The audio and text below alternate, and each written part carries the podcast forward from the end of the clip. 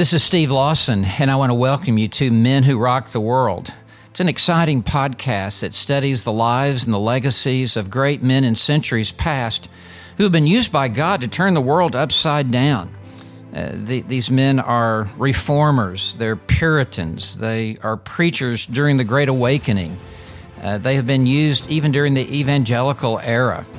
And so I want to be able to, to introduce you to them and for you to come under the, uh, the influence of their lives. Um, I have had the opportunity to write biographies uh, on many of these men and to spend a year just researching and, and learning about how God used them so mightily. I have the opportunity to, to lecture in seminaries and to speak uh, in church pulpits on, on these great men, and I've even visited on site leading tour groups to where really history was made. Uh, the importance of knowing church history cannot be overstated. Martyn Lloyd-Jones once said that other than the Bible itself and theology, that the most important thing that a Christian should know is church history. So I want you to join me in this podcast in learning how these great men of faith were so greatly used. God bless you. All right, it's time for us uh, to begin. I'm excited for us to spend this time together. And what a wonderful afternoon we're going to be able to spend together. I know that you must love the Word of God and preaching of the Word of God. And we will look at one of our older brothers in the faith, John Calvin, and we will see how God so mightily used him. And I trust that we will learn some things regarding how God wired him to be the expositor that he was, I think as we would begin, it'd be most appropriate for us to begin in a word of prayer. Our great God, we humble ourselves beneath your mighty right hand and ascribe to you all glory and all honor. We pray that you would use these next minutes in a very strategic way in our lives that you would use them to impact our hearts and our souls, that we might become men who are so devoted and committed to the teaching and the preaching of the Word of God, even all the more. And we pray that you would use the example of this man, John Calvin, to light a fire within our soul that would burn even brighter, that we would be committed to the exposition of the Word of God. We pray this in the name of Him who is King of kings and Lord of lords, Jesus Christ. Amen. Well, I welcome you to our seminar, The Expository Genius of John Calvin. And I have the joy of giving an overview, first of his life, and then I want to overview his commitment to expository preaching. I was not certain if the book would be here on time. I woke up this morning with a headache at three o'clock in the morning, and so I spent all that time wisely uh, going back through my notes. And really, what I'm going to do, in in large measure, will be draw much from the book. So if you have a copy of the book, you'll have much of what I'll be saying. And if not, uh, I would urge you, if you can, to go pick up a copy, and I think you will find it most encouraging. Towering over the centuries of time, there stands one figure of such monumental importance that he continues to command our attention and he arouses our intrigue even 500 years after he passed off the scene. His name is John Calvin, and perhaps no other name in all of church history stands so tall as this name. Philip Melanchthon, who was one of the reformers, referred to John Calvin simply as the theologian. And that's what Calvin was. He was, I believe, the most distinguished theologian of the entire Reformation. And I think really the most distinguished theologian of all church history. There are so many great men who have given their testimony regarding the effectiveness and the power of Calvin's ministry, and it seems like the greater the man, the more convinced he is of the greatness of the ministry of John Calvin. Charles Haddon Spurgeon needs no introduction with us, easily the greatest Baptist preacher who ever lived. I believe the greatest preacher of the English language, the prince of preachers, Charles Spurgeon said, among all those who have been born of women, there has not risen a greater than John Calvin. No age before him ever produced his equal, and no age afterwards has seen his rival. That is a staggering testimony from the Prince of Preachers. Spurgeon went on to say, John Calvin propounded truth more clearly than any other man who ever breathed. And that would certainly be outside of the canonical writers. He knew more scripture and explained it more clearly. If Mr. Spurgeon says this of John Calvin, then I want to learn more about this man. John Knox, who is the founder of the Reformed Church in Scotland, and the man most noted in Scotland's entire history, spent some time. He was uh, a Marian exile who fled from Scotland under the reign of Bloody Mary, came and to Geneva and sat at the feet of Calvin and sat under his ministry saw the church, saw the academy, and all that was going on. And he said, Calvin's Geneva is, quote, the most perfect school of Christ that ever was in the earth since the days of the apostle. And Knox went on to say about Calvin that he was, quote, that singular instrument of God, meaning he stands out of all church history as the towering influence. Richard Baxter, who is one of the golden Puritans who wrote the Reformed pastor has said, quote, I know no man since the apostles' days whom I value and honor more than Calvin. And John Broadus, who was one of the founding professors of Southern Baptist Theological Seminary, where Al Mohler is presently the president and served as one of the early presidents of the Southern Baptist Convention, he is the one who taught homiletics and taught biblical preaching at Southern Seminary. The Broadman Holman Publishing House is named in part for John Broadus. Son of Calvin, Calvin gave the ablest, soundest, clearest expositions of scripture that had been ever seen for a thousand years, unquote. I know of many Southern Baptist conventions you could attend now and read that very quote and be stoned to death. I am that man. but John Broadus, I think, gives clear testimony to the giftedness of Calvin by the grace of God. Benjamin Breckinridge Warfield, one of the Princetonian divines, one of the greatest theologians in the history of the church. As I walk up the stairs into my study at home that is over the garage, there hangs a picture of Benjamin Breckinridge Warfield in his full academic regalia as a reminder to me to be committed to sound doctrine every time I teach the Word of God. Warfield said, quote, no man ever had a profounder view of God than Calvin. No man ever unreservedly surrendered himself to the divine direction, unquote. I believe that that is the, really the true genius of John Calvin is that no one ever had a profounder view of God than did Calvin. William Cunningham, the great professor of church history at New College, Edinburgh, Scotland, said John Calvin was by far the greatest of the reformers. Calvin is the man who, next to St. Paul, has done most to mankind, unquote.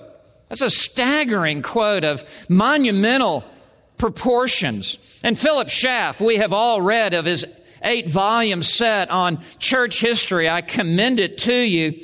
Schaff, this luminous church history professor, has written Calvin was an exegetical genius of the first order. His commentaries are unsurpassed for originality, depth, perspicuity, soundness, and permanent value. He said Luther was the king of translators, but Calvin was the king of commentators. John Murray, professor of systematic theology, Westminster Seminary, said Calvin was the exegete of the Reformation. That is to say, he dug deeper into the Word of God and excavated out of the Scripture the meaning of the text. Calvin was the exegete of the Reformation and in the first rank of biblical exegetes of all time. Calvin himself virtually single-handedly brought the church back to the study of the Word of God in the original languages. S.M. Houghton, who's written a marvelous book entitled Sketches from Church History, has said regarding the study of Calvin, it has been said that to omit Calvin from the history of Western civilization is to read history with one eye shut, unquote. It's to be in total denial of reality. It's to be in total denial of world history, much less church history, to read with one eye closed towards Calvin. Theodore Beza, who followed Calvin in Geneva, said that Calvin was the Christian Hercules. Well, I want to give you first just a brief overview of the life of John Calvin. It would be good for us to take a moment just to refamiliarize ourselves with who this man is. In just two years, it will be the 500 year anniversary of his birth into the world. He was born in Noyon, France, which is just 60 miles northeast of Paris in northern France in 1509.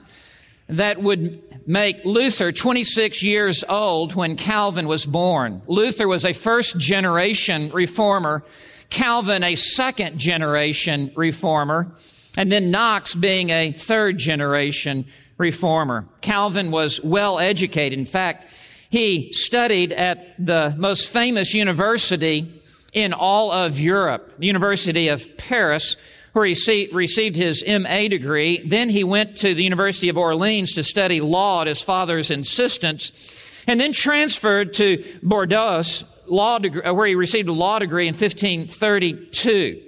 There he received the nickname the plaintiff case as he received an education that was the finest that Europe had to offer at the time.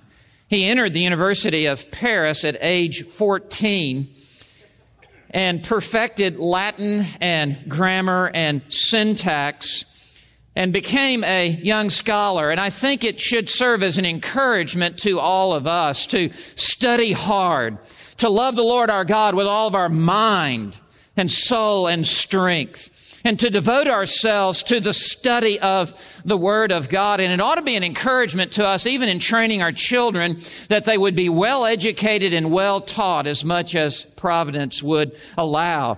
And Calvin was a reformer in the making. Even as a young man, he's unconverted. He grew up in the Catholic Church.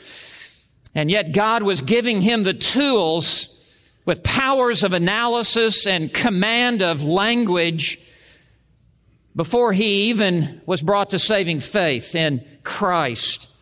He was converted to Christ while he was in college and by his own testimony, and Calvin never spoke about himself.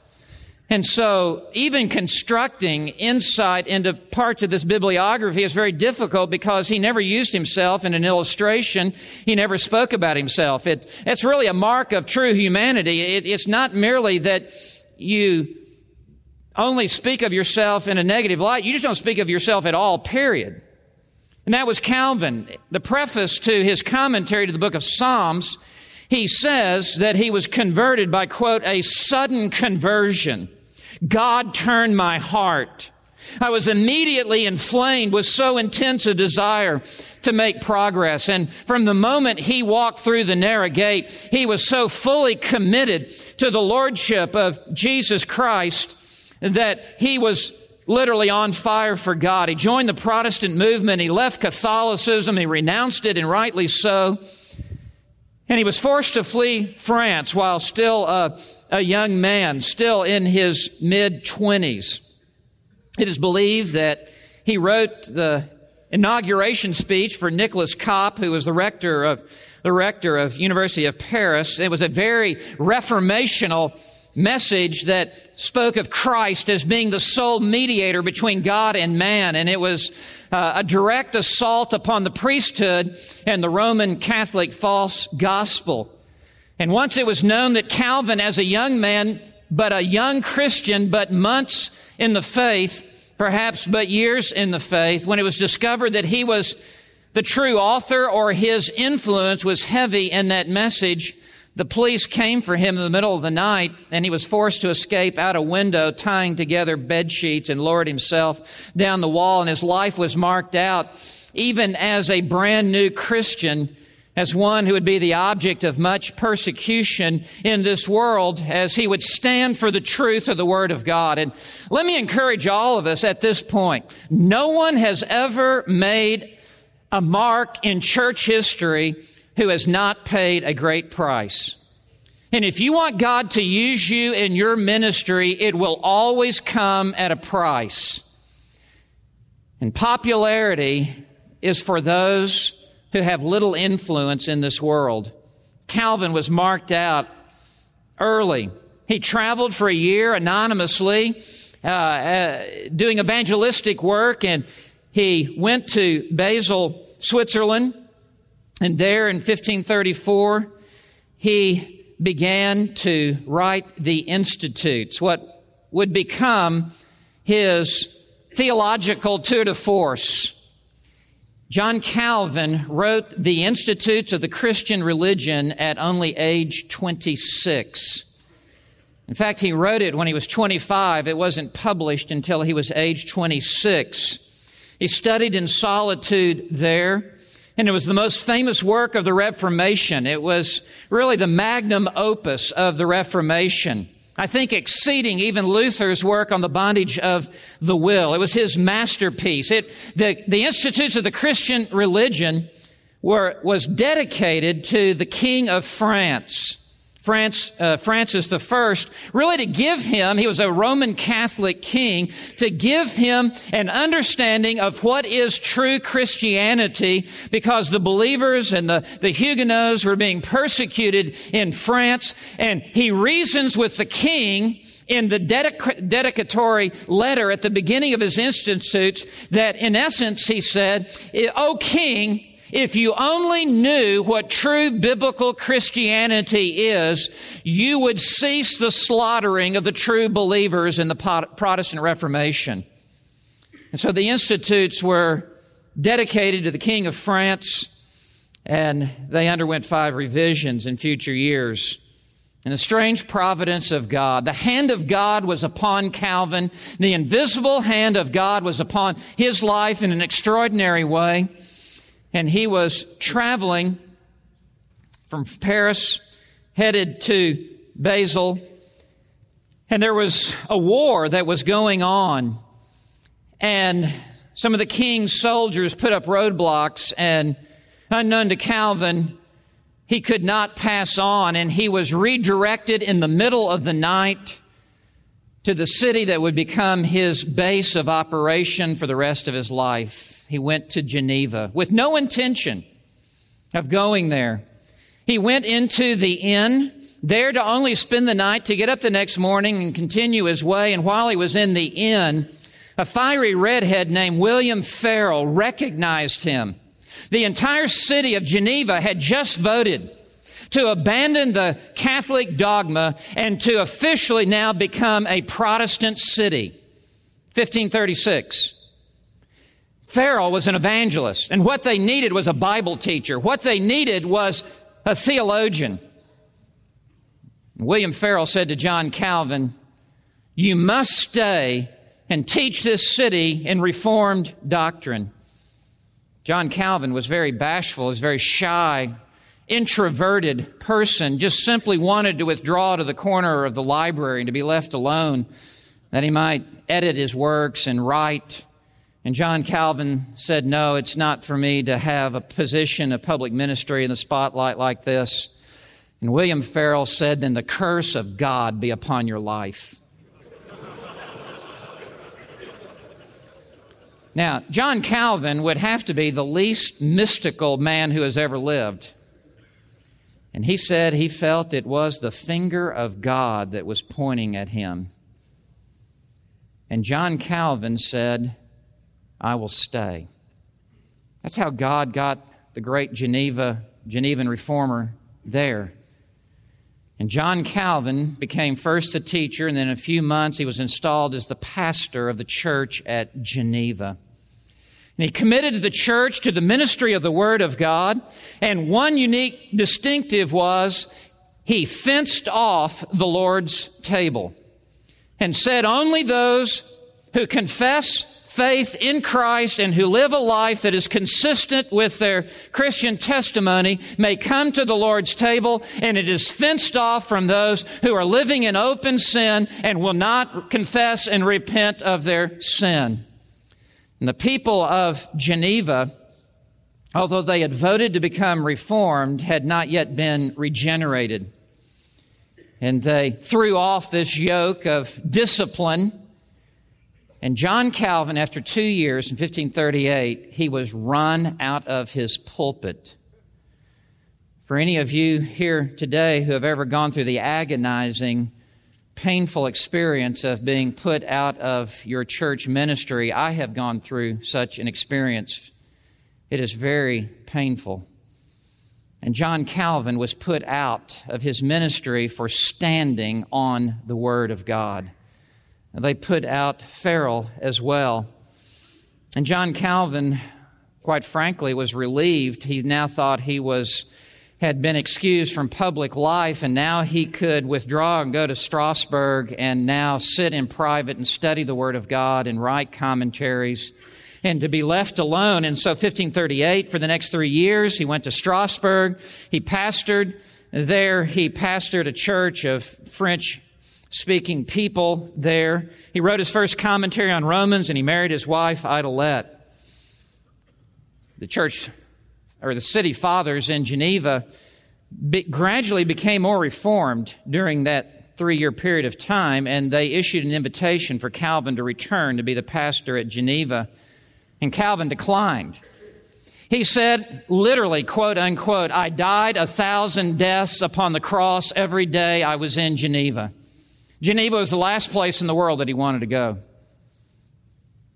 They presumed upon him a second time. He said, no. A third time. And the council of other godly men there in Strasbourg said, You must go back.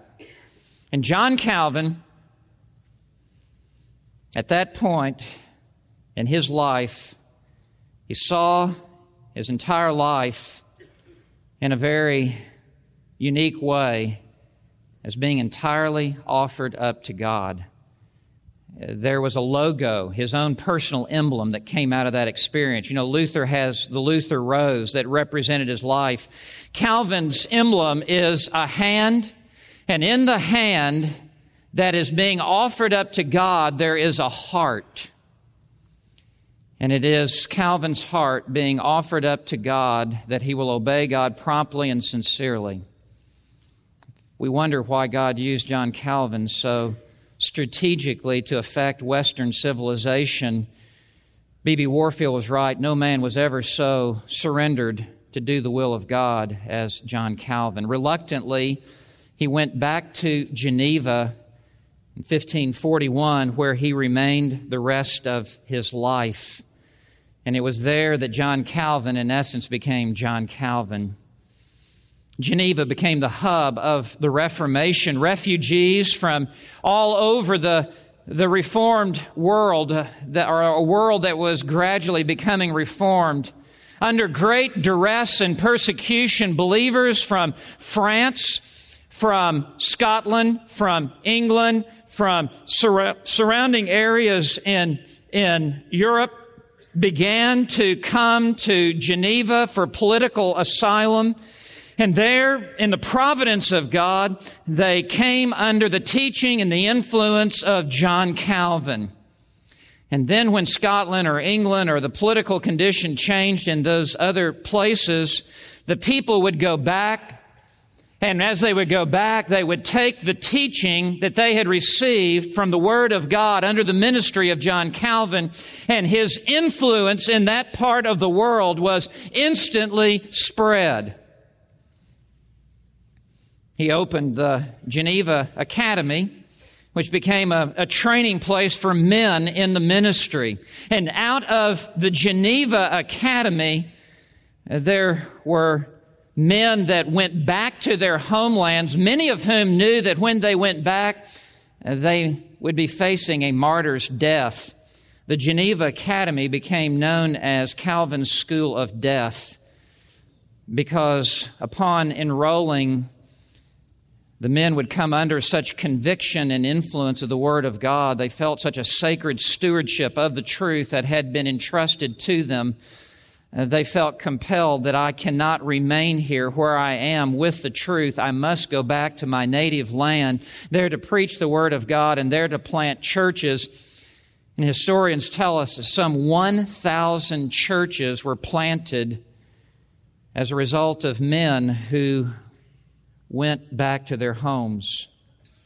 There, the Geneva Bible was also translated into the English language. It became the first study Bible ever written. The notes, rather than being at the bottom of the page, the notes were on the side margins. And it preceded the King James Version of the Bible. In fact, the King James Version of the Bible came about as a violent reaction against the Geneva Bible.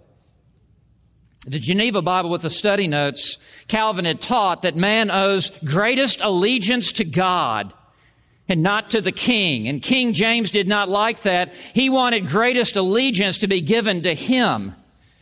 And so his counselors told him that you need to come up with your own translation of the Bible into the English language so that the Christian world will stop reading these study notes and no longer give greatest allegiance to God the Geneva Bible became the very Bible that the pilgrims carried on the Mayflower as they came to America, and it was the Bible of greatest influence for the next hundred years.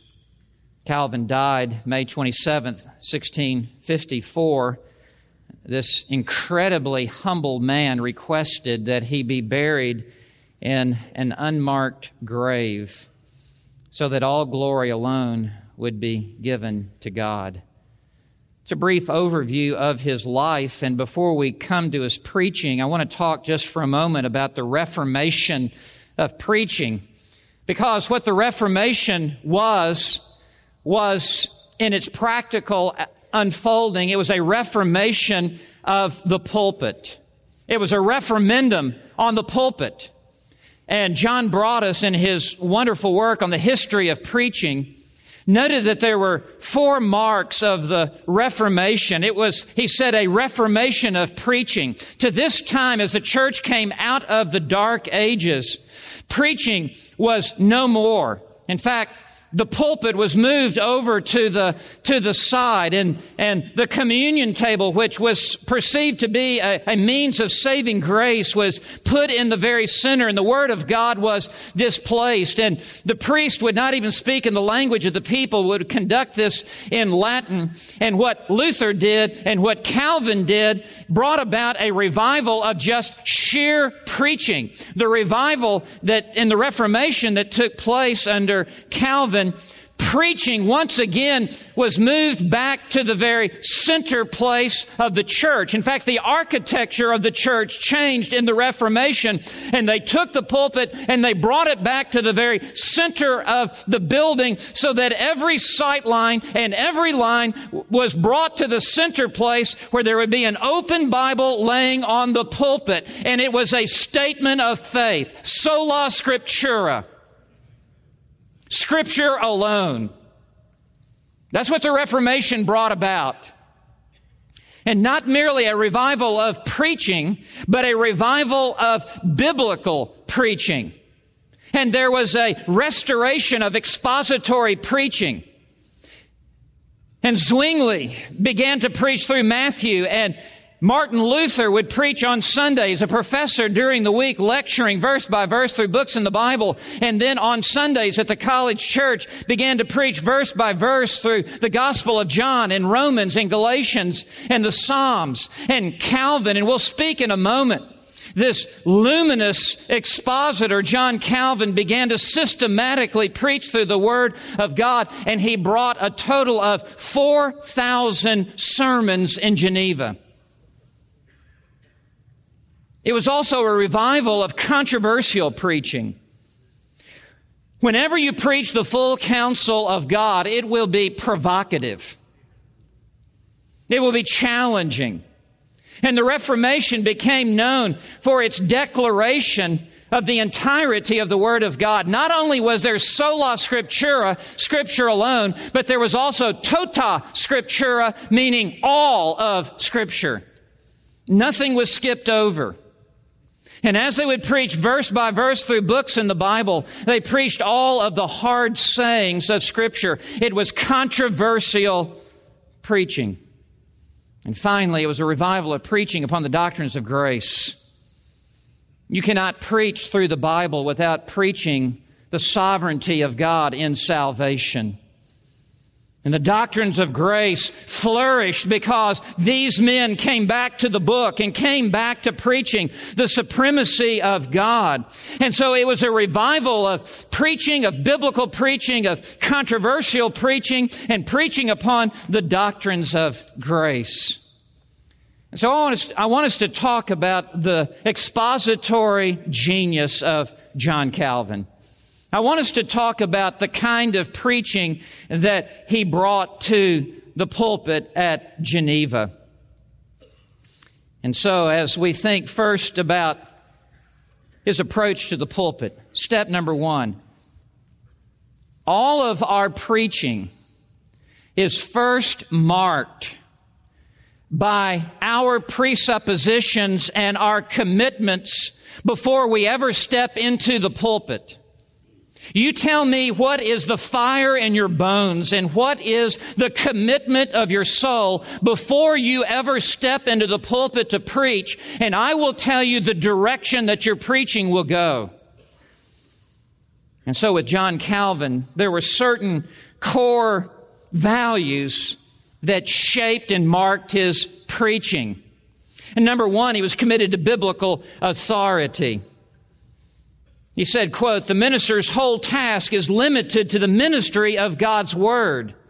That is a radical paradigm shift from what had been going on in the church as they were preaching the authority of the Pope and as they were preaching the authority of ecclesiastical councils and as they had been preaching the authority of the church fathers, now Calvin and the other reformers said, no, the pastor's sole commitment is to the authority of the Word of God.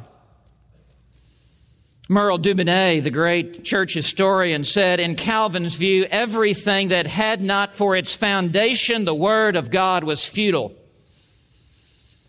Calvin said, when we enter the pulpit, it is not so that we may bring our own dreams and fancies with us. Calvin said, as soon as men depart, even in the smallest degree from God's word, they cannot preach anything but falsehoods, vanities, errors, and deceits. It begins with biblical authority. Hughes Oliphant Old explains, quote, Calvin's sermons reveal a high sense of the authority of Scripture. T.H.L. Parker, who is probably the most renowned authority on the preaching of Calvin said, quote, for Calvin, the message of scripture is sovereign. Sovereign over the congregation and sovereign over the preacher. His humility is shown by submitting to this authority. So it begins with biblical authority. Schaff said Calvin had the profoundest reverence for the scriptures in fact, Calvin said, We owe to the Scripture the same reverence that we owe to God. And he went on to say, quoting Augustine, when the Bible speaks, God speaks. Second, divine presence. Calvin believed that in the preaching of the Word of God, as the church would gather together, and the man of God would stand up with the Word of God, empowered by the Spirit of God, that there was an extraordinary manifestation of the glory of God put on display through the truth that was being preached. Calvin believed in a literal presence in the taking of the Lord's Supper in the sense that there was a unique and special manifestation of God to the people. God was making himself known by the Word and by the Spirit And he believed this about the preaching of the Word of God. As Calvin put it, so often as the Word of God is set before us, we must think that God is present and doth call us. Every time I step into the pulpit, or not every time, but most every time, I have one thought. There are two who are standing in this pulpit. And God is with me, and God has never been more with me than when I stand before His people with an open Bible to proclaim His message. God stands in His messenger to enable him to preach His word.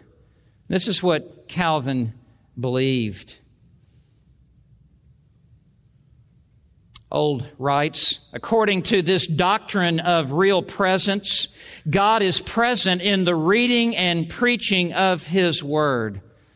It's not a mystical thing that Calvin believed. He simply believed that God unusually was putting His glory on display and that God was unusually speaking to the hearts of His people whenever His Word was being properly handled and proclaimed. That was Calvin's view. And so, whenever he stepped into the pulpit, he believed he was stepping onto holy ground to open the Holy Bible, and that this was a sacred task that had been entrusted to him, and the power of the Holy Spirit would accompany the ministry of the Word. He also believed in the pulpit, the priority of the pulpit or pulpit priority. He was a stickler on this. Calvin said, Whenever we see the Word of God purely preached and heard, and the sacraments, administ- uh, sacraments administered according to Christ's institution, there it is not to be doubted a church of God exists. In other words, a group that calls itself a church but does not preach and teach the Word of God is not really a church. It's just a social club. There is only a church where the Word of God is proclaimed and the voice of God is, is heard. Calvin wrote, quote, the truth of God is maintained by the pure preaching of the gospel. God will have His church trained up by the pure preaching of His word. James Montgomery Boice noted this quote when the reformation swept over europe in the 16th century there was an immediate elevation of the word of god in protestant services. John calvin particularly carried this out with thoroughness.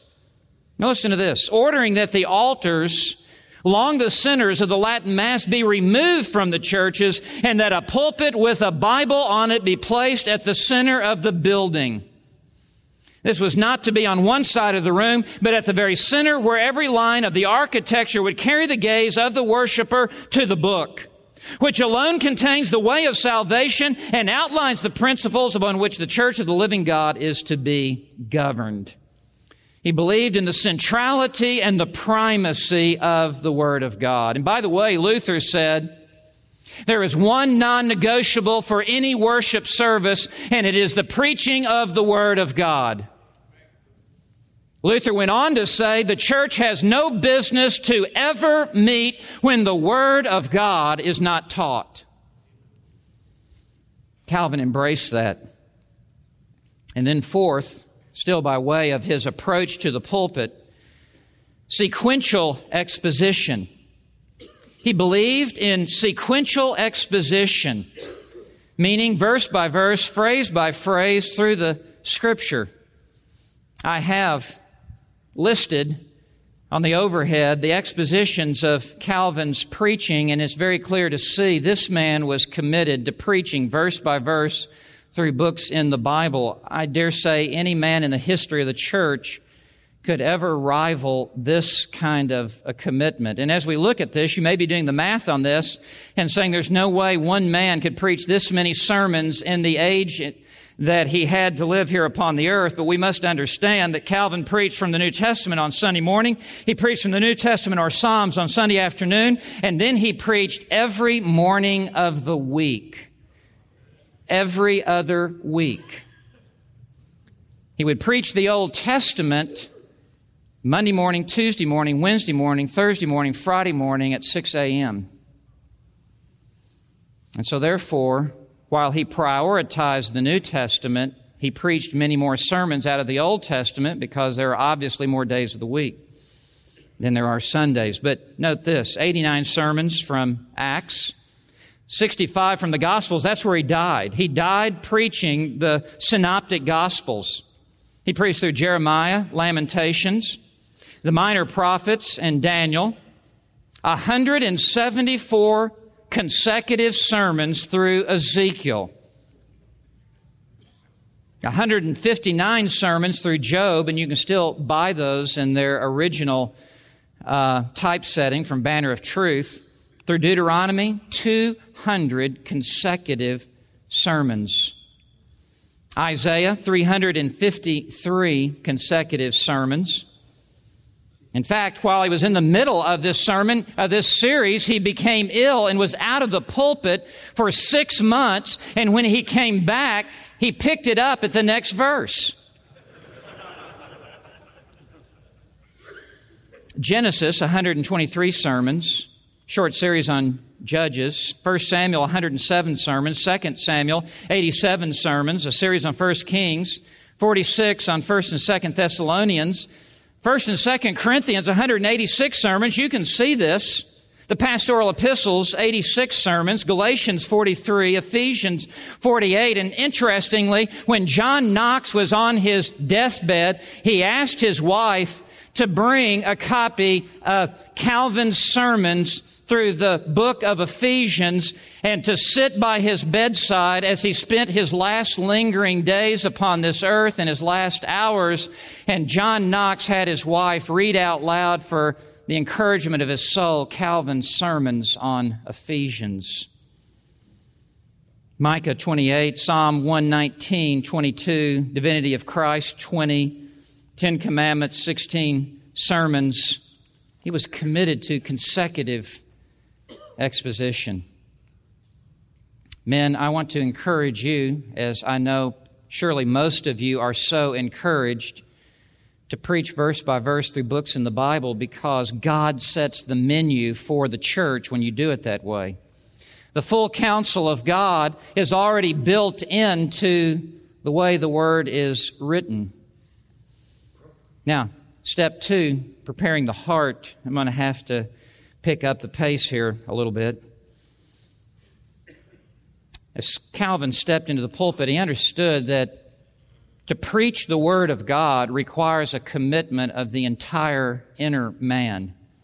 You bring all that you are to the pulpit to preach the Word of God, and nothing is more demanding than the exposition of Scripture. And so, he was committed to having a diligent mind. He was thorough in his study of the Word. He said the pastor ought to be prepared by long study for giving to the people as out of a storehouse a variety of instruction concerning the Word of God.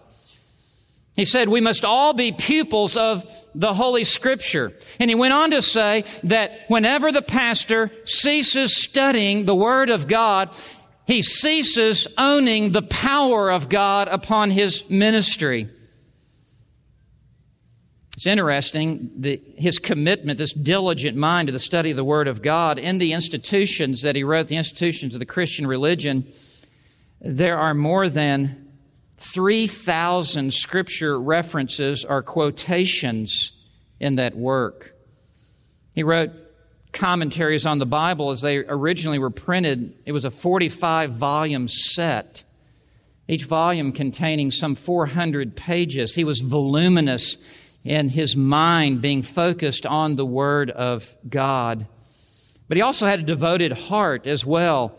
And at the very at the very center place of his heart, there was a zeal for the glory of God. He was passionate for the glory of God. In fact, he saw his entire ministry as being that of a guardian of the glory of God. And he was inflamed in his soul and his heart. He was a man of prayer. He held God with such reverential awe. His devotion was so strong. He said, I offer my heart to God as a true sacrifice to the Lord. Do not think of Calvin as a cold, clinical, stoic professor sitting in an ivory tower, disconnected from the heat of passion for the glory of God. He was a man who was alive and full of zeal for God. Also, a relentless will, and that just leaps off the page. In fact, as you study church history, the men whom God uses the most, this is a reoccurring theme. They are driven men for the glory of God. They are relentless. Last year we looked at George Whitefield together and the man abounded in energy to serve God. John Calvin, it was, it, was, he was unwavering in his determination to minister the word of God to the people of God, and that despite much difficulty in his life. We no doubt have heard of all the physical infirmities that Calvin had to face colic, spitting of blood, uh, asthma, migraine headaches, kidney stones, gout, hemorrhoids, etc. Uh, the man lived with such physical affliction and yet it would not stop him in his determination to carry out the ministry of God.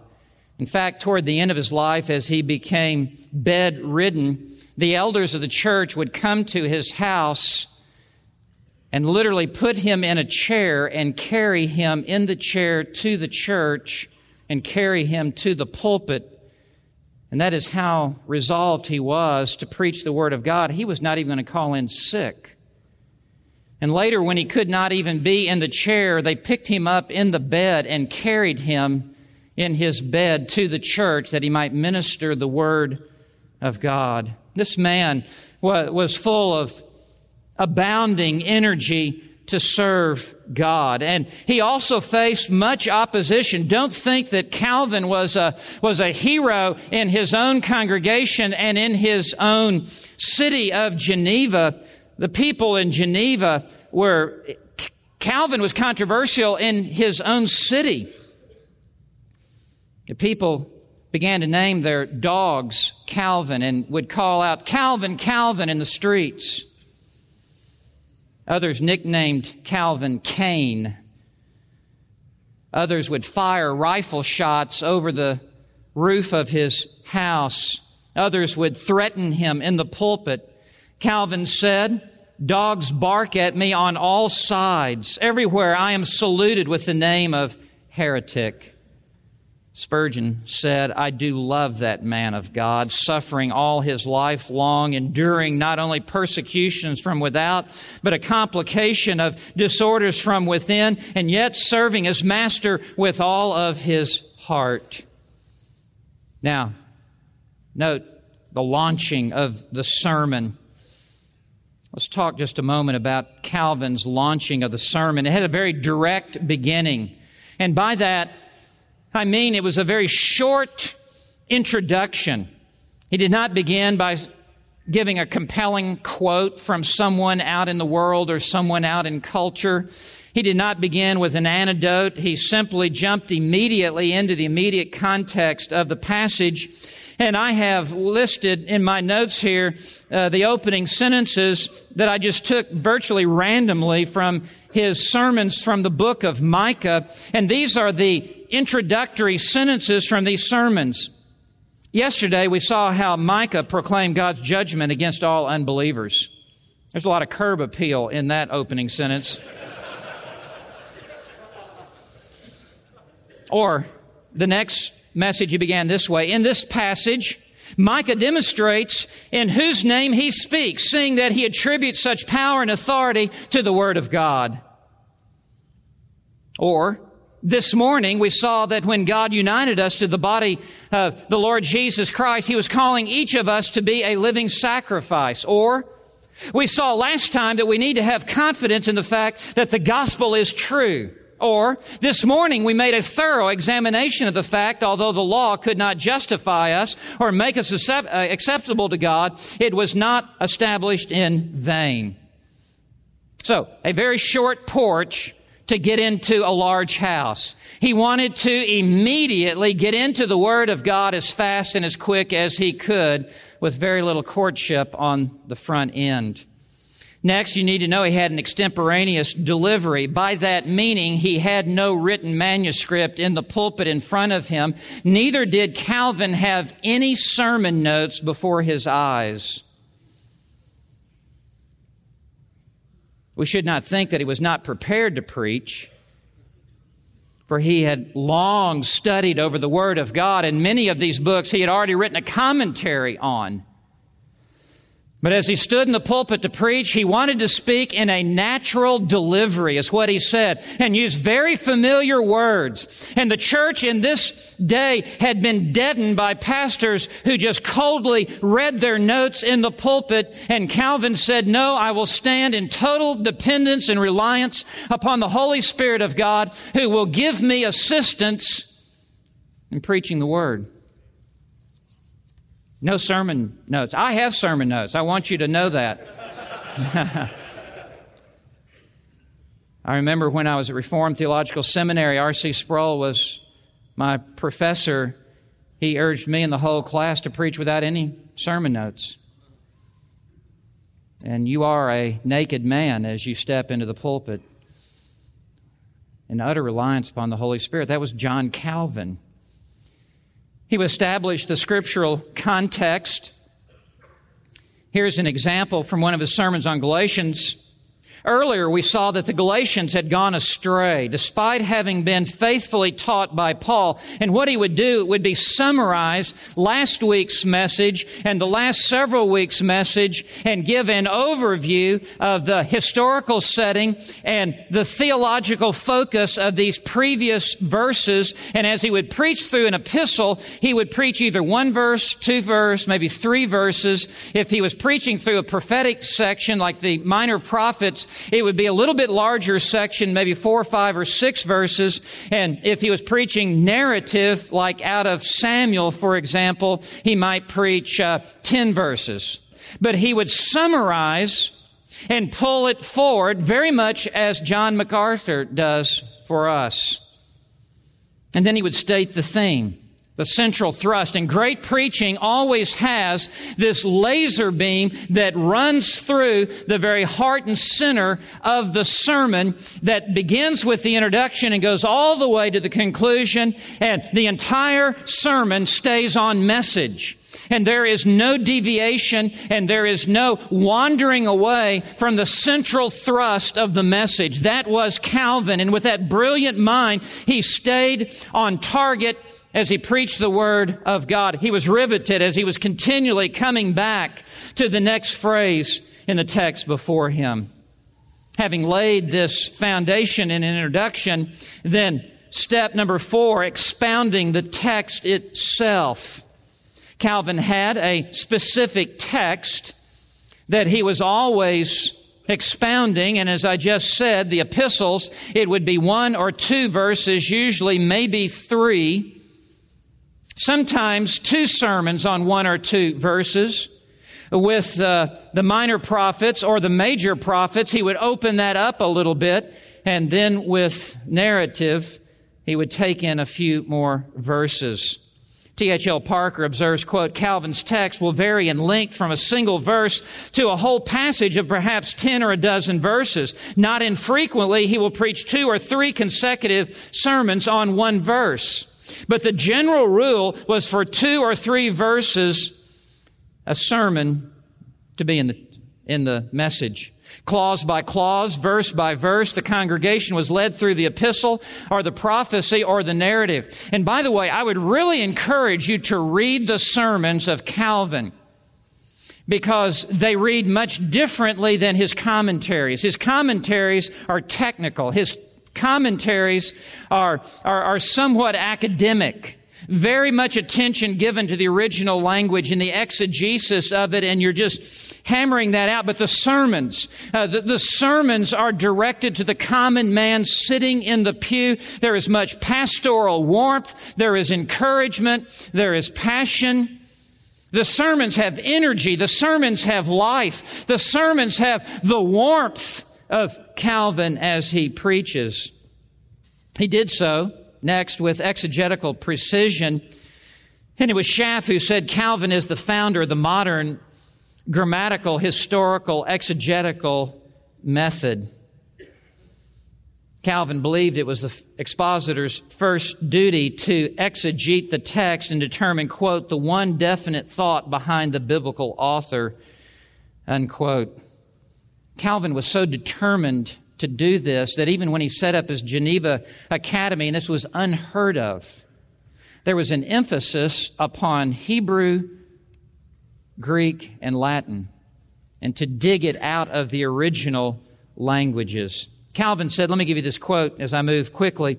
Since it is almost the interpreter's only task to unfold the mind of the writer whom he has undertaken to expound, he misses his mark or at least strays outside his limits by the extent to which he leads his readers away from the meaning of his author.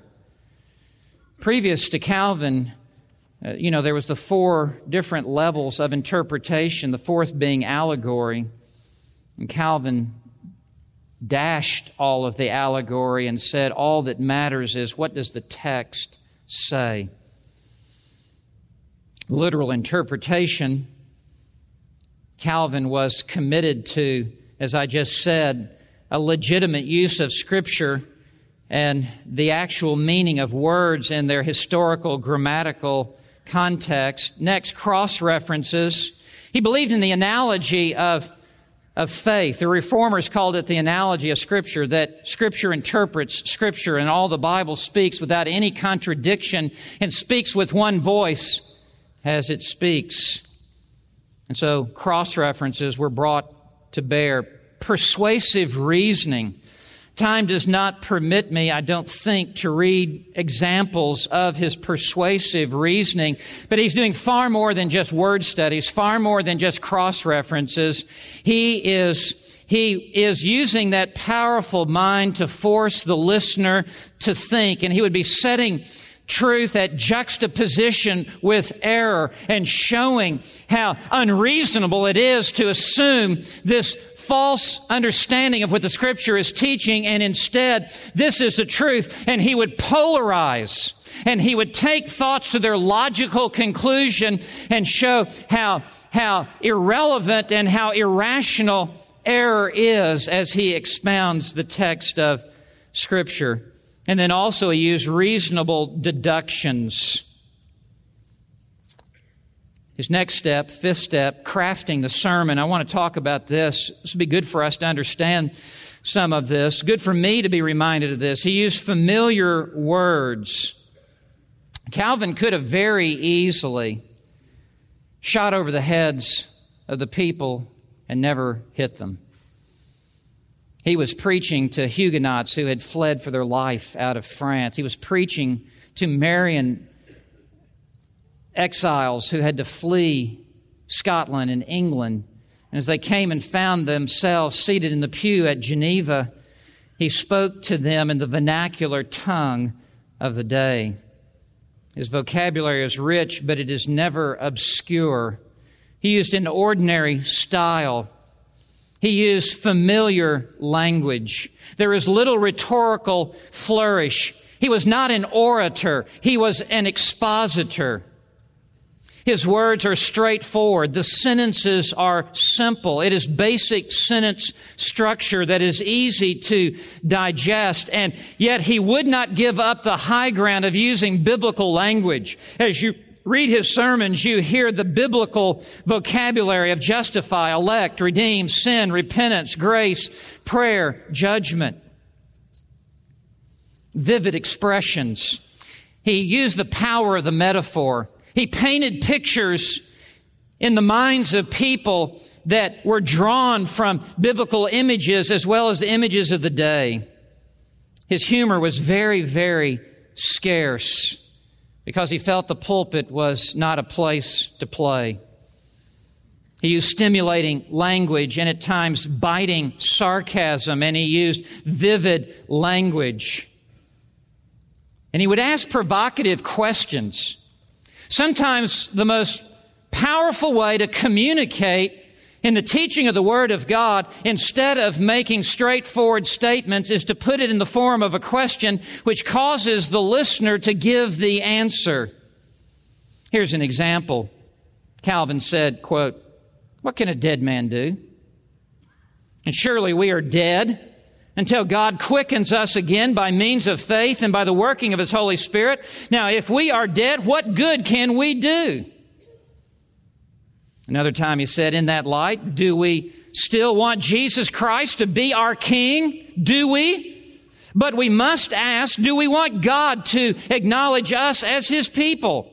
Do we want Jesus Christ to declare us His own? Do we want Him to be our King? And with the asking of the questions, He was drawing the people into the text and causing their minds to be stimulated. He often used simple restatements. And as I have studied his sermons, there are certain phrases that are repeated, and I have detected this in John MacArthur's preaching. I've often said that Dr. MacArthur is the master of the restatement. To read the verse and then to restate it in vernacular language. Calvin's signature phrase to introduce a restatement was, quote, it is as if the prophet were saying, or, in effect, he is saying and then restate it in other words. In fact, he would often introduce these restatements by saying, in other words. In other words, what the prophet is saying, and there were very few quotations. He rarely mentioned the name of another person and cited them in his sermon, although he had such an encyclopedic mind that he would often quote the church fathers and just draw from his memory and state what they said in a paraphrase, and he had no notes in front of him from which to read. He also spoke without an outline. He had no homiletical outline. Now, he had major headings of thought, and those were contained in his own thoughts, but he did not have a polished homiletical outline. He wanted there to be a natural sense to the flow of the message. So he literally is just flowing phrase by phrase through the text of scripture and he used seamless transitions. He had this masterful classical education and he sewed together paragraphs with some of these phrases. I've jotted them down. At the same time, furthermore, but let us consider. It is time now to summarize. In addition, we might wonder why. Now it is quite true that, on the contrary, from this example it can be seen that. Accordingly, we should infer from the foregoing that. But on the contrary, one finds we now come to what the prophet adds. In the meantime, let us note. That is, I say, is how proud and presumptuous. Now the prophet specifically says to them, he was a master at moving from paragraph to f- paragraph and using these statements of transition. He had a focused intensity, and this was part of the genius of his preaching.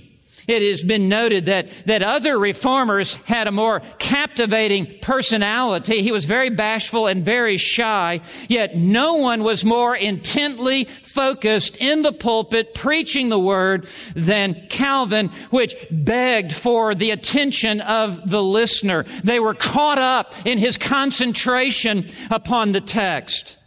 And that is a part of him maintaining this laser beam that ran through the center of the message as he stayed on the focus and did not let his mind deviate. He spoke with this kind of intensity. Step six, he was applying the truth of the scripture.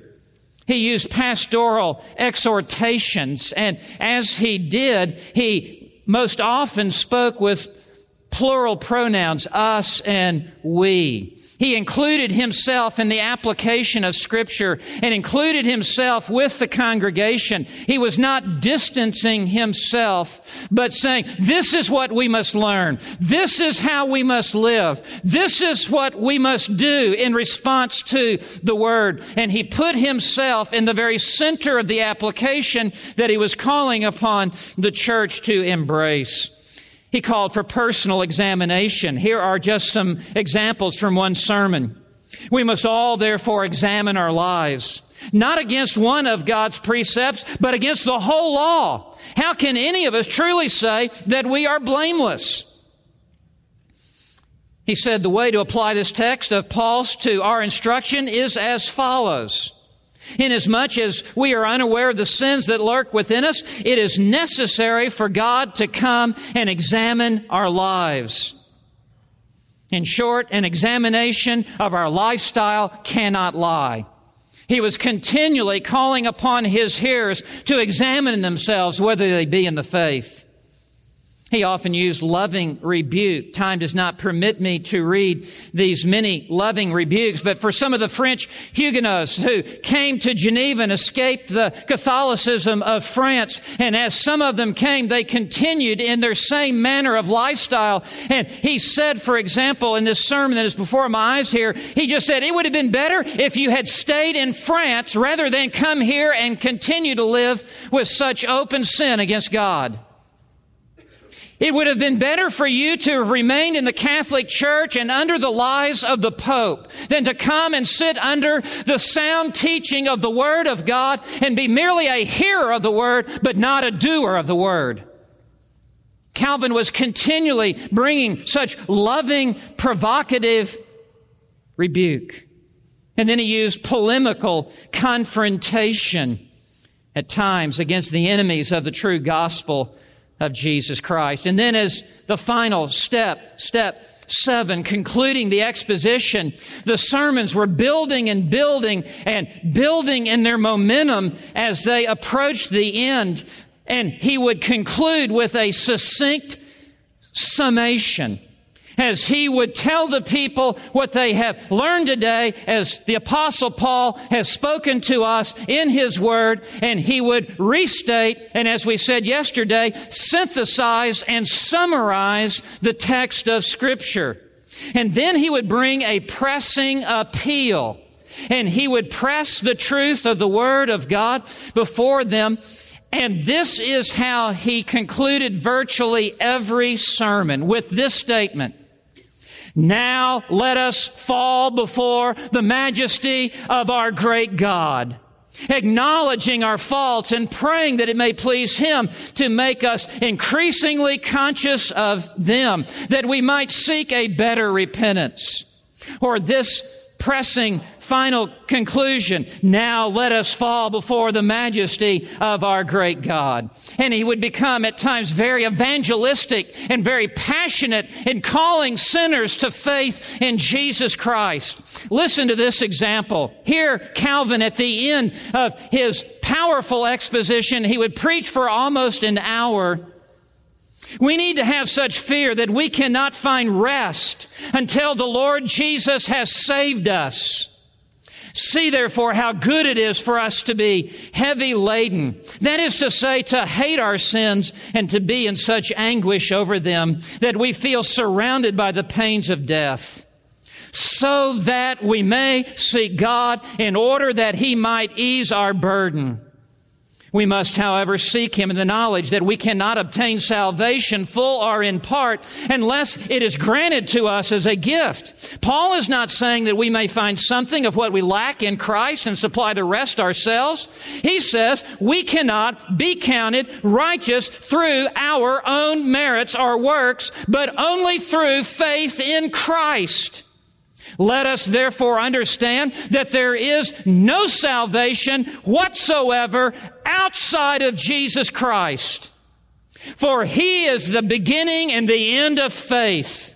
And He is all and in all. Let us continue in humility, knowing that we can only bring condemnation upon ourselves. Therefore, we need to find all that pertains to salvation in the pure and free mercy of God. We must be able to say that we are saved through faith. God the Father has appointed His Son, the Lord Jesus Christ, that He might be both the author and finisher of our salvation. We are to deny ourselves and give ourselves to Him wholly and completely, that all the praise might belong to Him.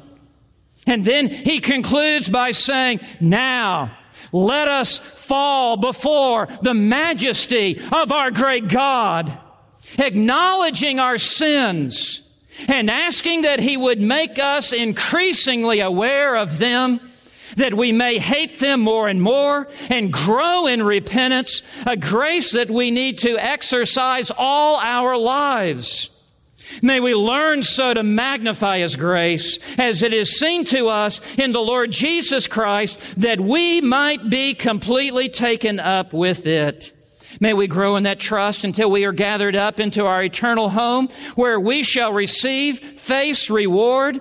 May he not only grant this grace to us, but to all peoples. And the passion and the energy of his soul in the preaching moment as he was in the pulpit and addressing these, this congregation before him, he pleaded for their souls. And then finally, the concluding prayer. Calvin, as he would come to the end, we have the record of his closing prayers.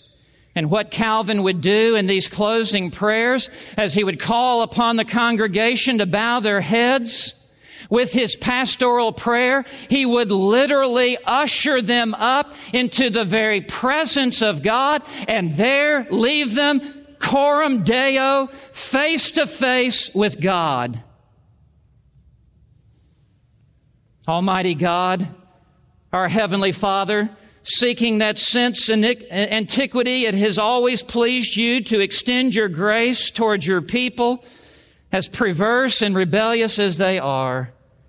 Grant us your grace today, that your same word may resound in our ears, and if at first we sh- we should not profit from your holy teaching as we ought. Nevertheless, do not reject us, but by your Spirit subdue and so reign over our minds and affections that being truly humbled and brought low, we may give glory to you, that your majesty, uh, that the majesty that is due you, so that being clothed by your love and fatherly favor, we submit ourselves totally to you while at the same time embracing the goodness which you have provided and offered us in the Lord Jesus Christ, that we might never doubt again that you alone are our Father until that day, that we rejoice in your heavenly promise, which has been acquired for us by the blood of your Son, our Lord Jesus Christ. Amen.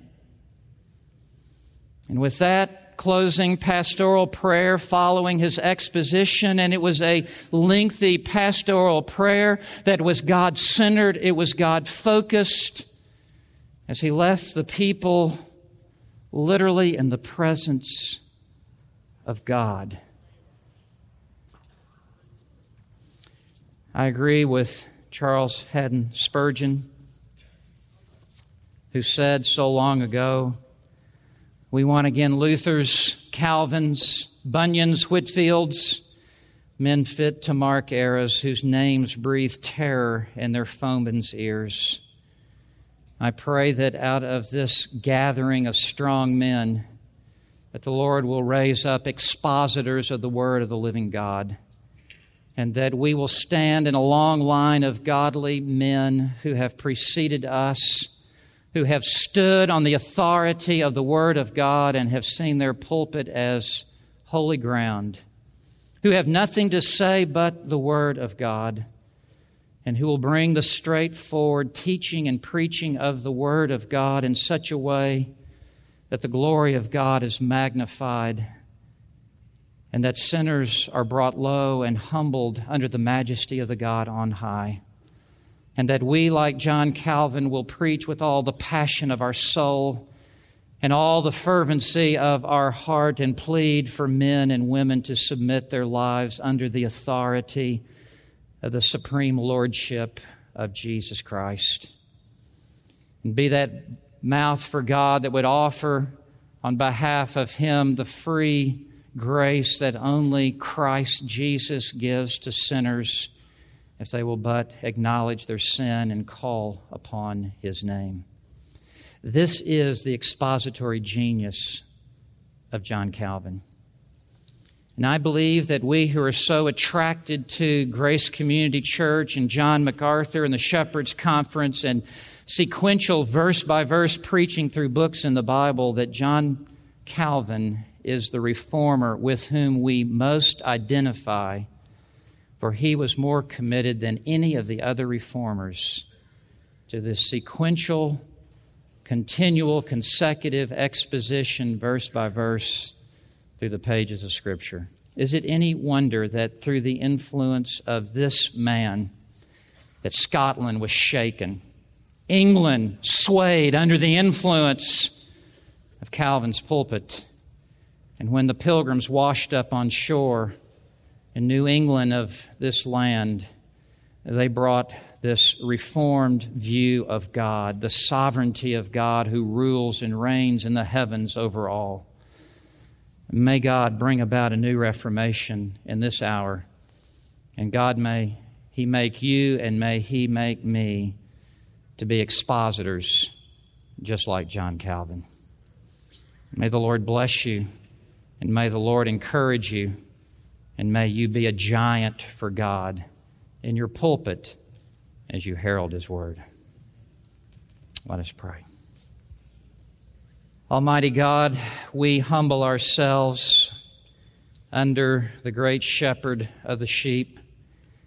We understand that we are but under shepherds, that Christ has bought the flock of God with his own blood.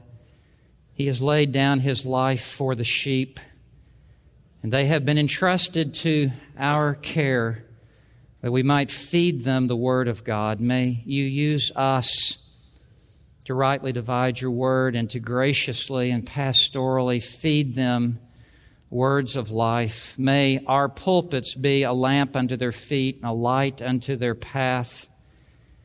And may the word of God be in us a fire within our bones. And may we live by eating on every word that proceeds out of your mouth. Lord, I thank you for these men, their fidelity and their faithfulness to the gospel ministry. And I pray that you would make them stand strong in the tradition of John Calvin. We pray this in Jesus' name. Amen. God bless you. Thank you for joining me on this episode of Men Who Rock the World. If you want to follow us on social media, I can be found at Dr. Steven J. Lawson or at onepassion.org. Please join me next week for the next episode of Men Who Rock the World.